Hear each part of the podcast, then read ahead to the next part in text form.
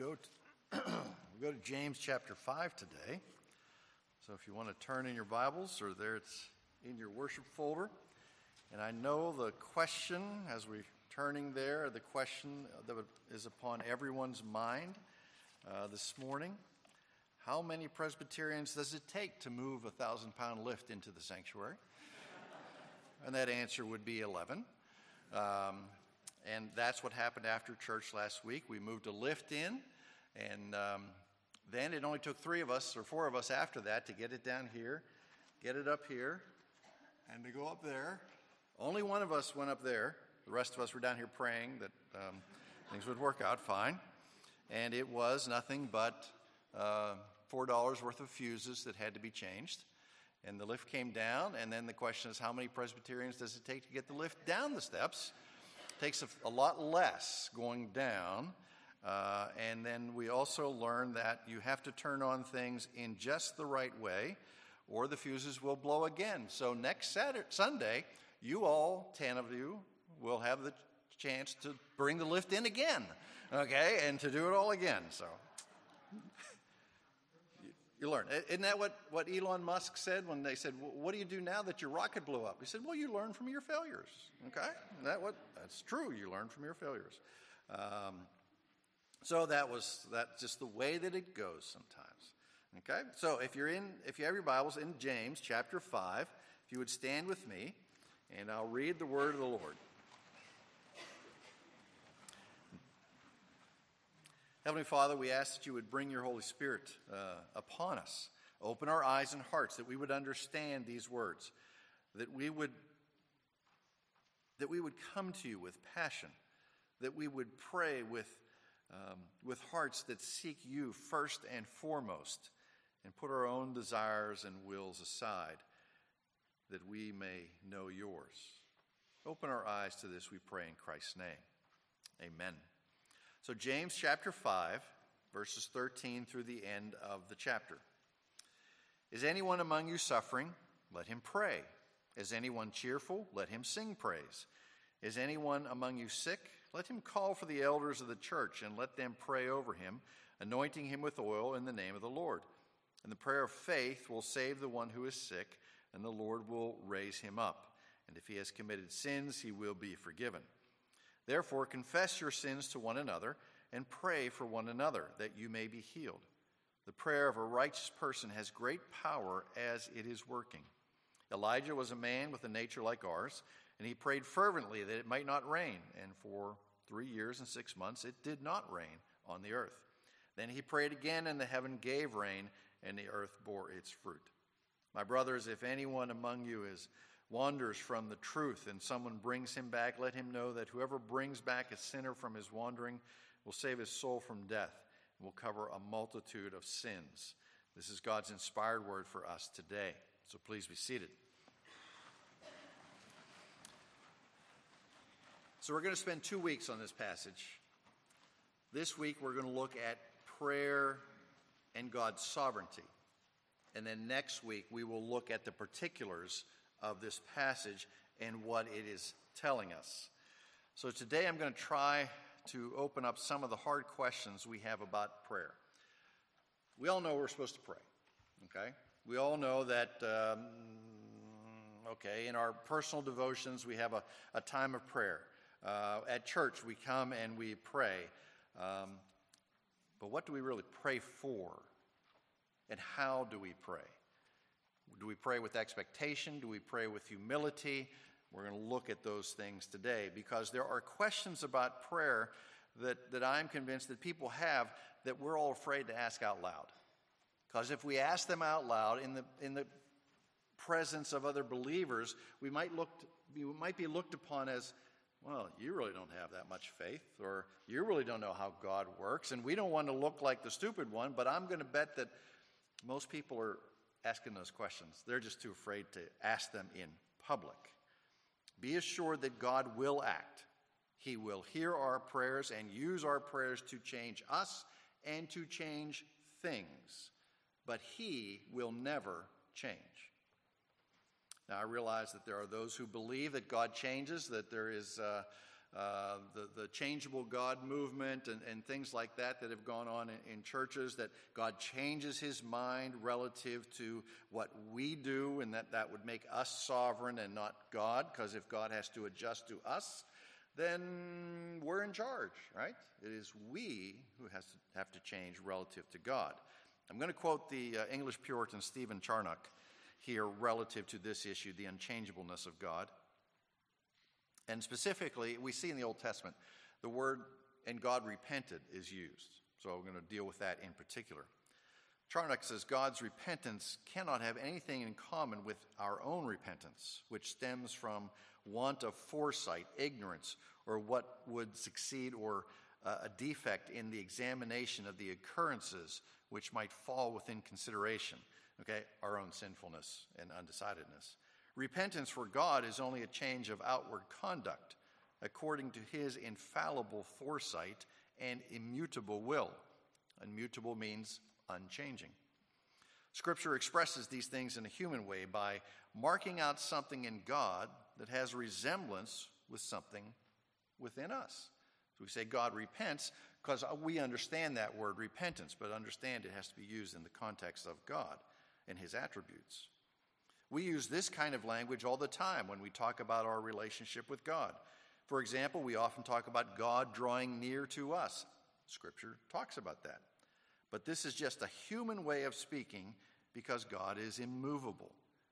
We are floating and uncertain beings. While He seems to approach us, He really makes us approach Him.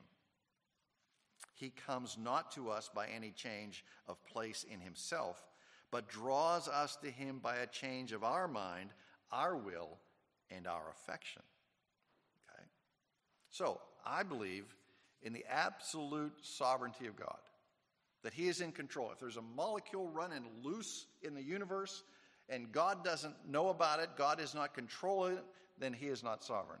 So, I believe that everything is under His sovereign will and control. And whatever He does is good because he is the one who defines what is good, because it serves to further his will and to give him glory.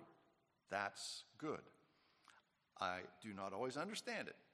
I do not always like it, but it is that way.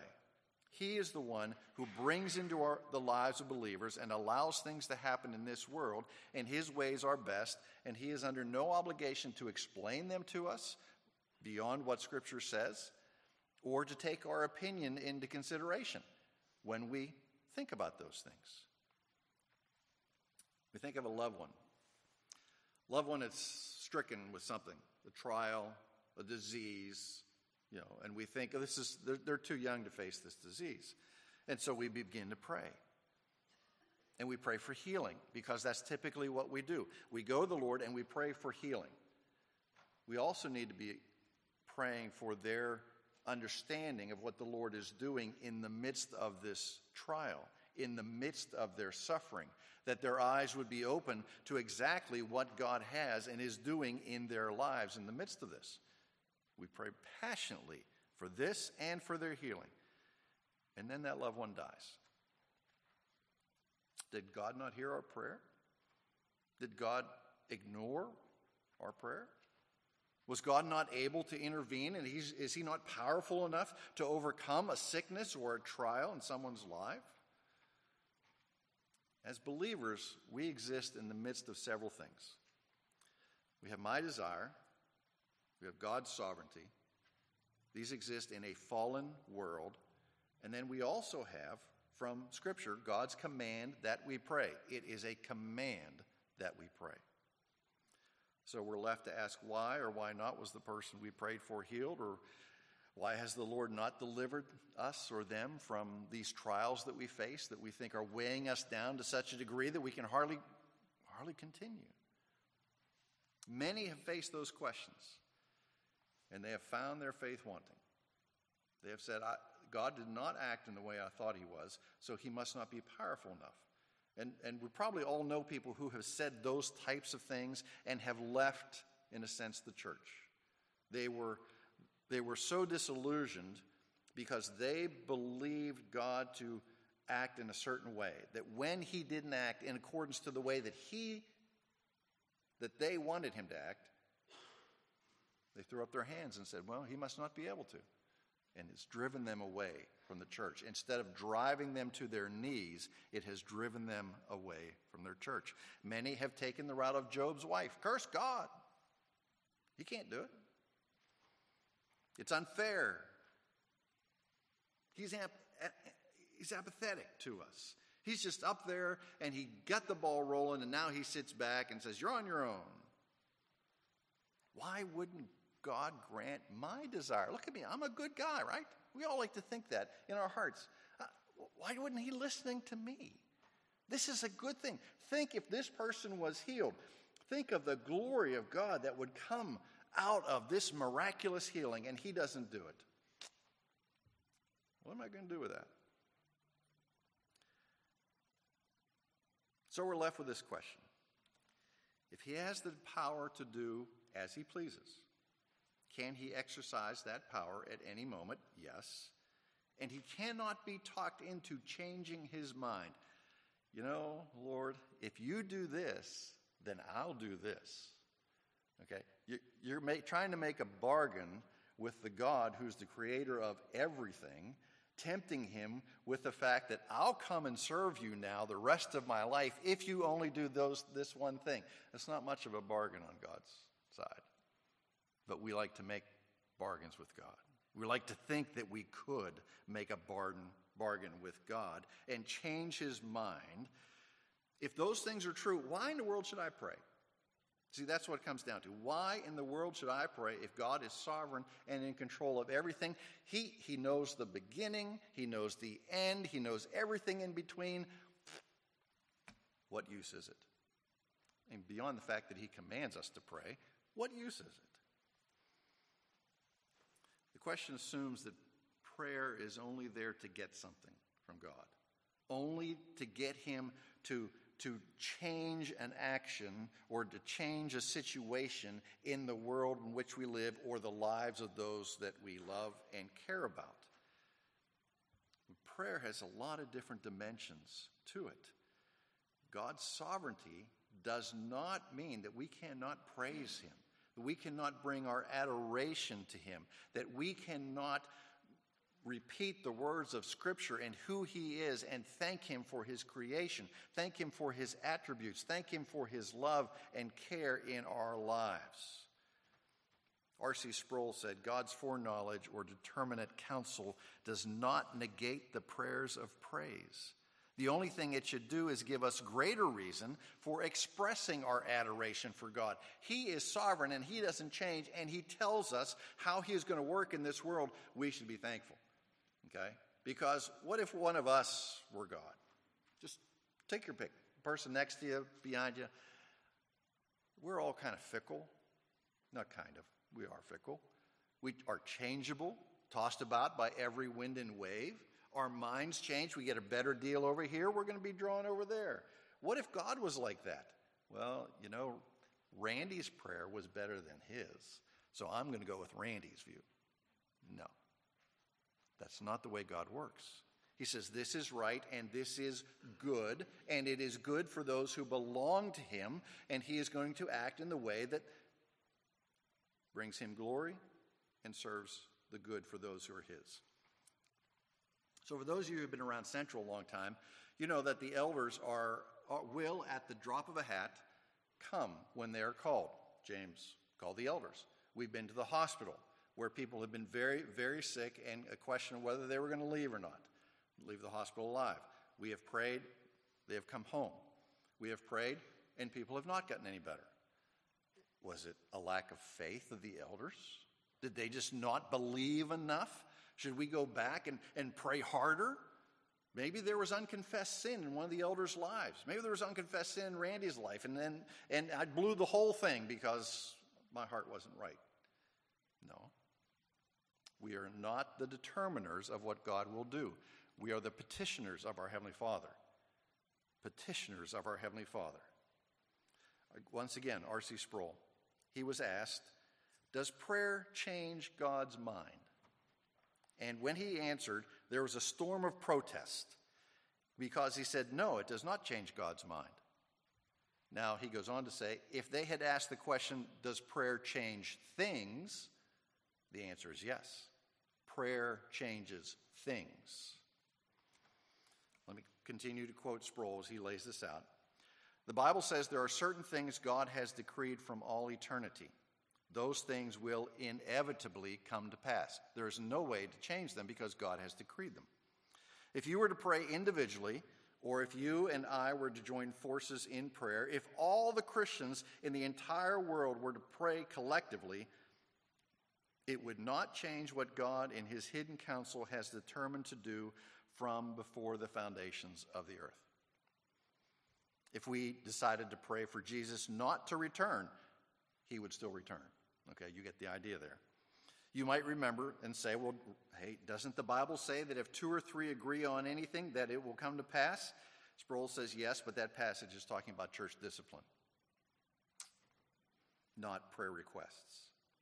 So we must take all the biblical teaching on prayer into account and not isolate one passage from the rest.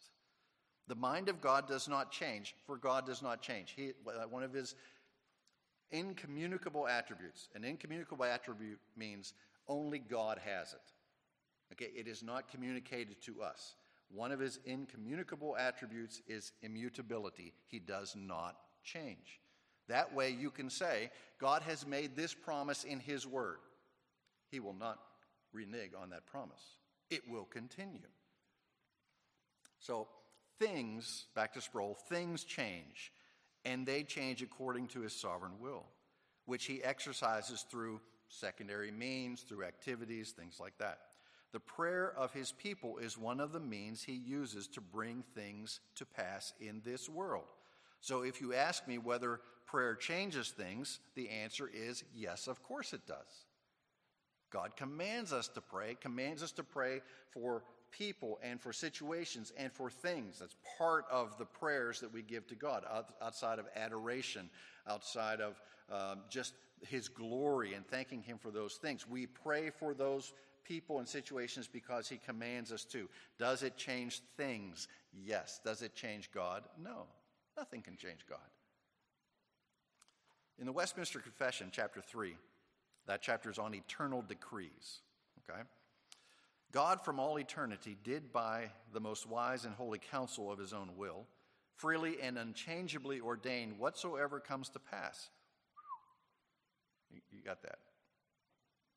By his most wise and holy counsel of his own will, freely and unchangeably ordained whatsoever comes to pass.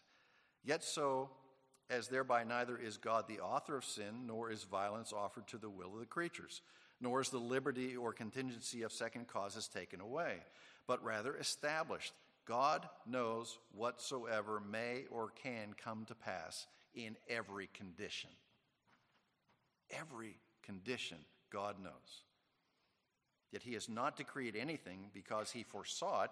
That thus it means God didn't look down the line, you know, from, from the moment of creation.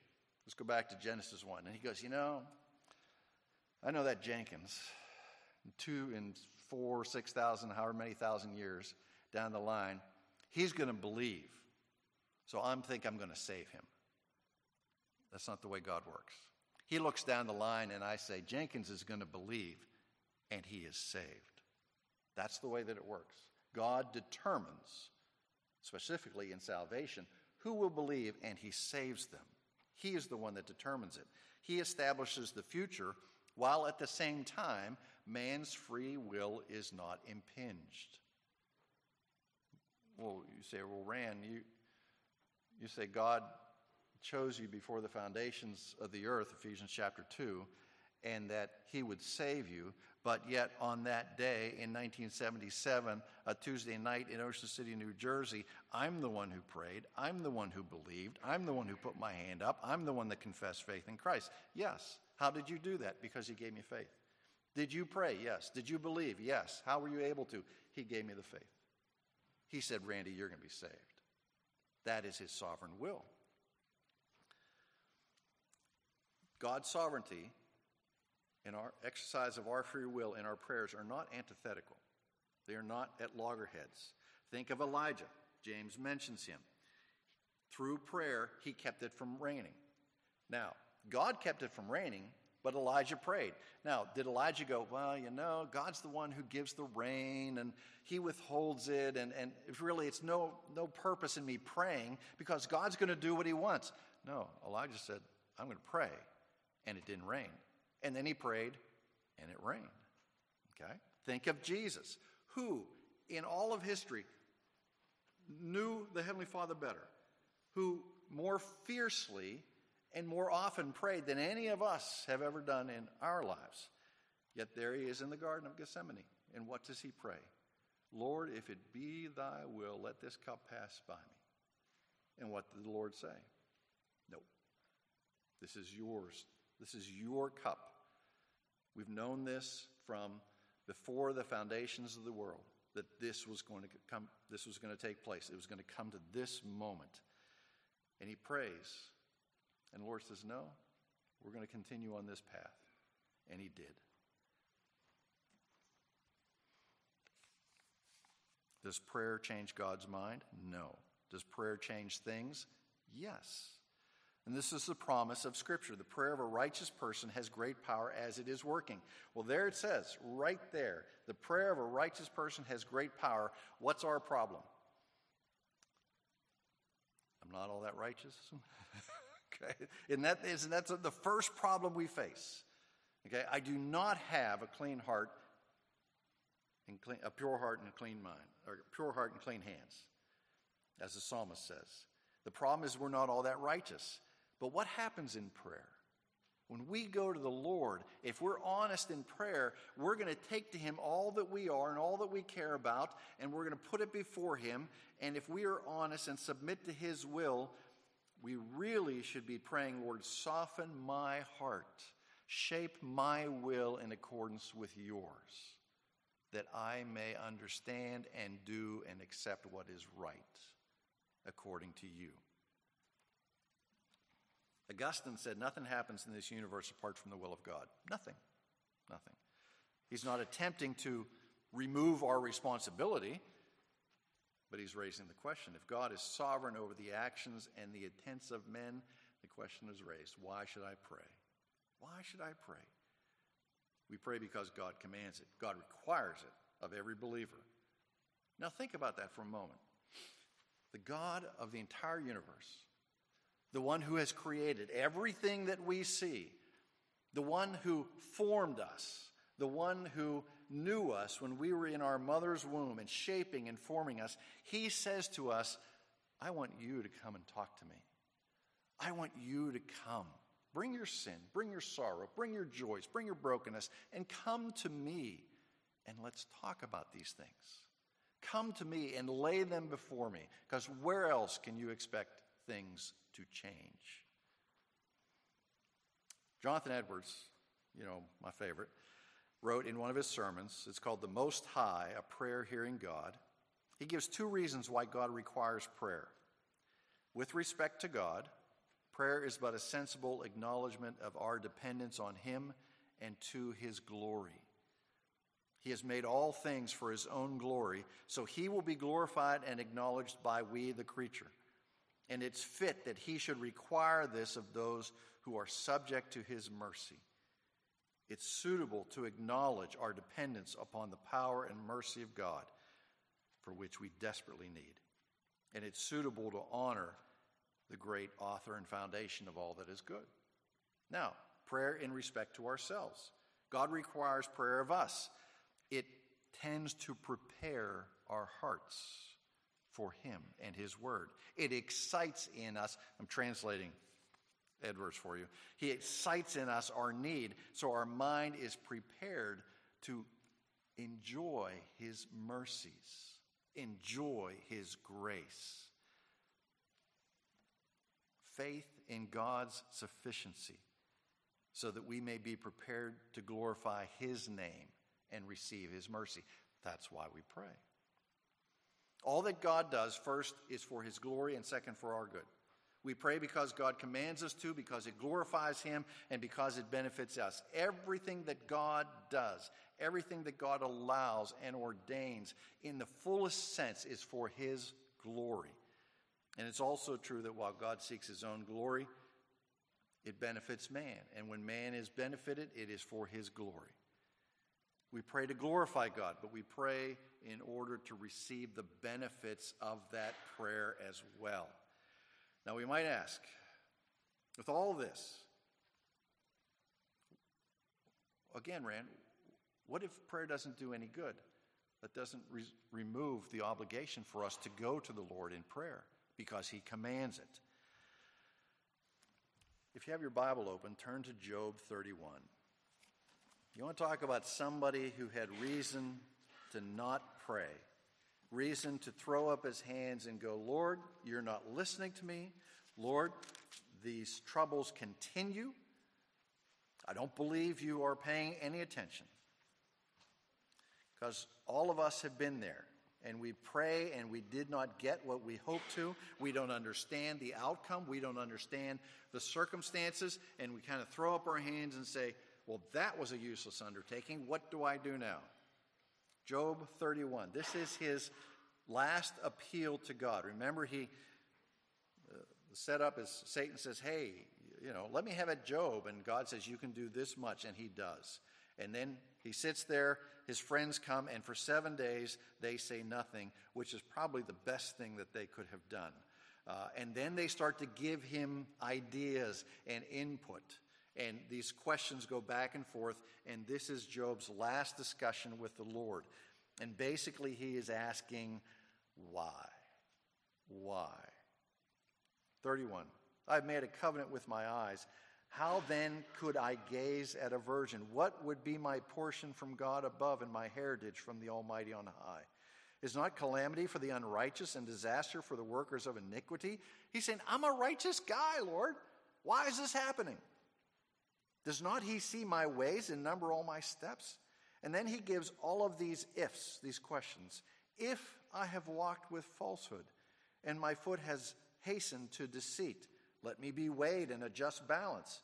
If my step has turned aside from the way, and my heart's gone after my eyes, and if any spot has struck to my hands, then let me sow and another eat, and let what grows for me be rooted out if my heart has been enticed towards a woman, um, then let it, this happen. And we go to the 13. And if I have rejected the cause of my manservant or maidservant, then let this happen. 16. If I have withheld. And he goes on and on and says, Lord, if I have done any of these things, let me be judged. But I haven't done any of these things. So why is all this happening? So next, flip over to 34. No, 30. 38. Because between 31 and 38, all those guys who are sitting around with him give him answers. And he's crying out to the Lord in, in his prayers, and he's saying, What are you doing, Lord? This can't be right. I'm a righteous guy. Why are you doing this? And here comes the answer from the Lord. And we would think that perhaps the Lord would, would be gracious enough to answer specifically those questions. Then the Lord answered Job out of the whirlwind.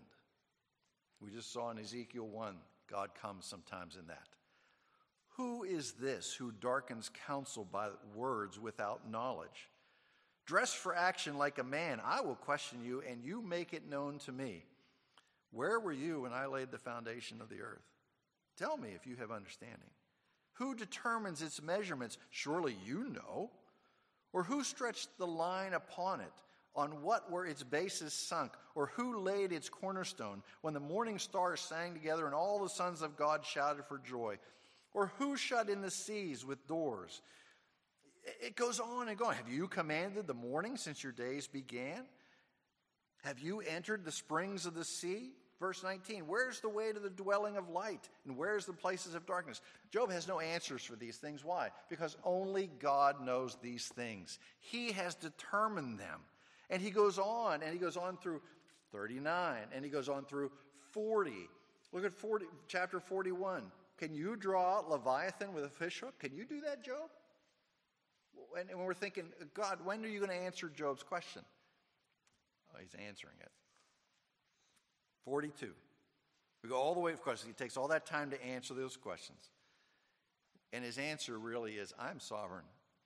I'm the one who's done all this. Can you not trust in me? And 42. Then Job answered the Lord I know that you can do all things, and that no purpose of yours can be thwarted. Who is this that hides counsel without knowledge? Therefore, I have uttered what I did not understand, things too wonderful for me which I did not know.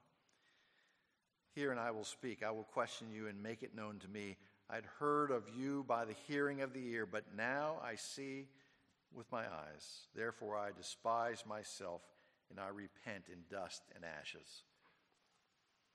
Like Job, some of us wondered, is God not paying attention? Do you not know what's going on in my life? And he says, I was there when I made, were you there when I made the ocean? Were you there when I made the mountains? I know every deer that goes for a drink. I know every fawn that is born. How about you? Do you know that? And we go to the Lord and say, Lord, uh, uh maybe you weren't listening to me. That's what John Calvin says. You, do we have to remind God? Is he sleeping? Is he not paying attention? Is he just waiting for us to remind him of our needs? No, God is sovereign. He knows our needs. But why do we go to him in prayer?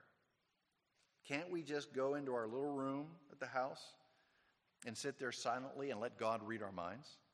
Wouldn't that be cool? I don't want God to read my mind. I know He does. What's my mind filled with? Oh, not, not the best things. But let's just say, read my mind on my prayers, Lord, so I don't have to say them. No, the Lord wants us to say them. He wants us to say what is on our hearts.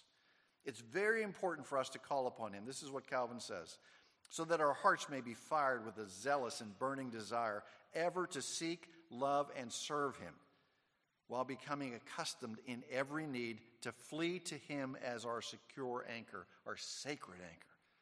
There's nothing too small that you can't take to God in prayer.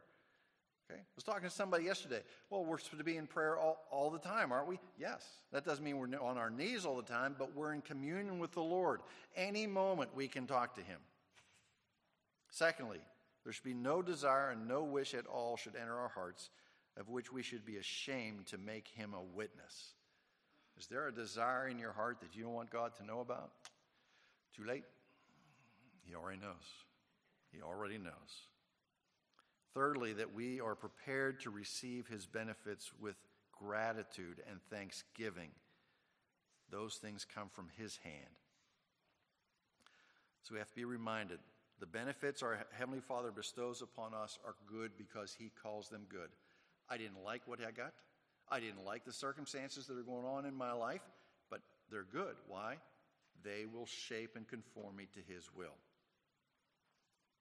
Prayer is a time with God Himself. We have the privilege, the privilege of sharing our innermost thoughts and desires with the Creator of all that we see.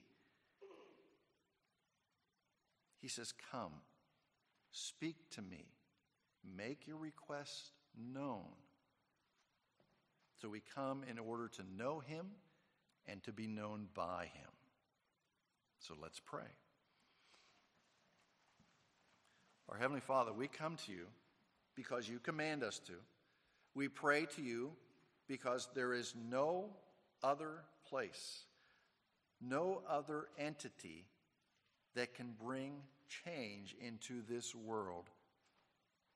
There are things that change in this world, but you ha- alone have the power to act supernaturally into this world. So we do pray for healing. We do pray for deliverance, supernatural deliverance from trials and tribulations that we face, even though we know that sometimes that answer is no because we need to go through those.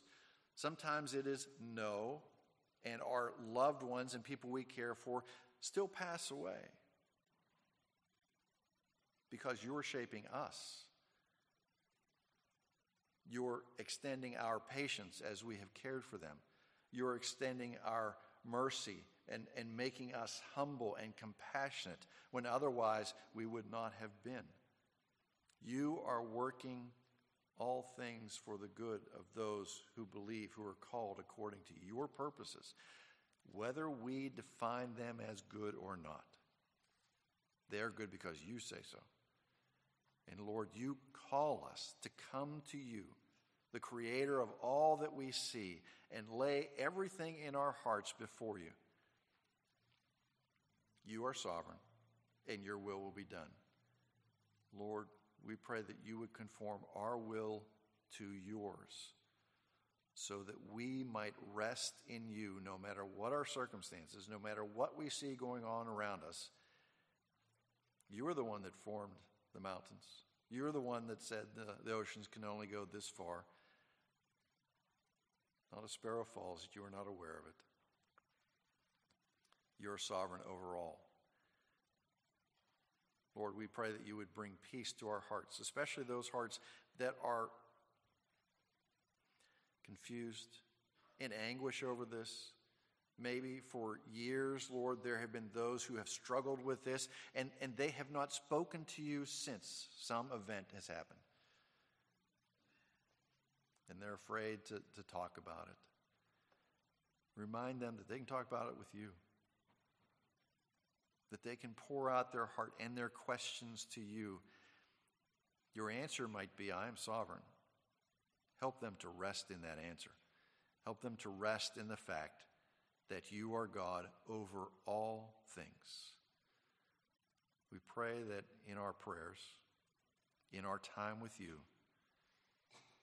conform us to you, bring us the peace that passes all understanding. Lord, that we may walk in this world not afraid, but trusting in the one who rules over all. We pray this in Christ's name. Amen.